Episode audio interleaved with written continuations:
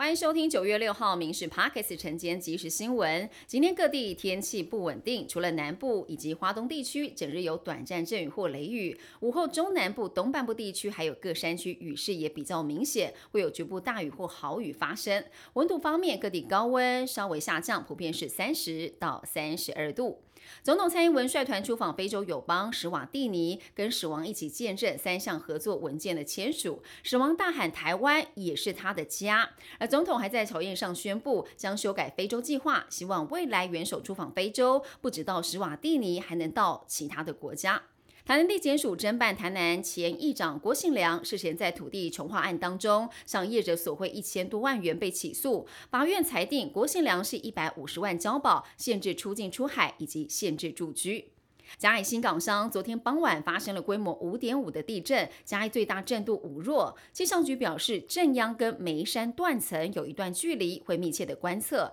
但提醒两周之内还是有机会发展规模四到四点五的地震。很多人喜欢分享中奖的喜悦，但要注意了，有民众拍中奖纸本发票上传脸书，遭有心人士扫描了 QR code，领取了九十五笔，总共是三万三千多元的奖金。直到中奖人发现无法兑奖，国税局依照诈欺罪起诉，强调纸本发票线上兑奖是凭图片，所以呼吁民众不要拍照上传。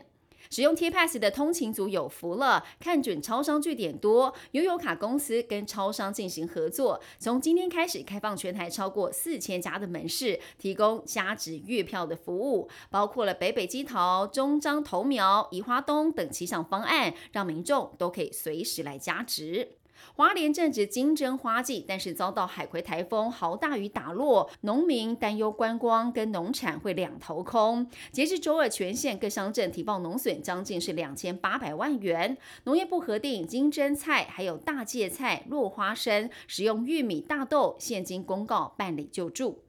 卫福部八月起提供十五到三十岁有心理咨商需求的民众，每人有三次免费的心理咨商。短短一个月之间，有五千七百零二人寻求协助，有上万人次来使用。卫福部宣布要加码七千八百四十三万多元，预计再增加一点六万个名额。现在开学了，流感疫情连续四周门诊就诊人次升高。上周一口气新增了十二例的流感重症死亡案例，而且已经连续两周流感病毒阳性率超过百分之二十，正式进入了流感流行期。台风之后，登革热持续的延烧，到周二全台本土病例冲破了四千六百例，已经有十五个县市沦陷。近年来，串流平台兴起，很多的影集、戏剧全数上架，让大家彻夜未眠，一口气看完。眼科医师说，这样熬夜追剧会容易让二十岁以下的人近视加深。对于高度近视者人来说，视网膜剥离的风险是正常人的四十倍，严重的话恐怕会失明。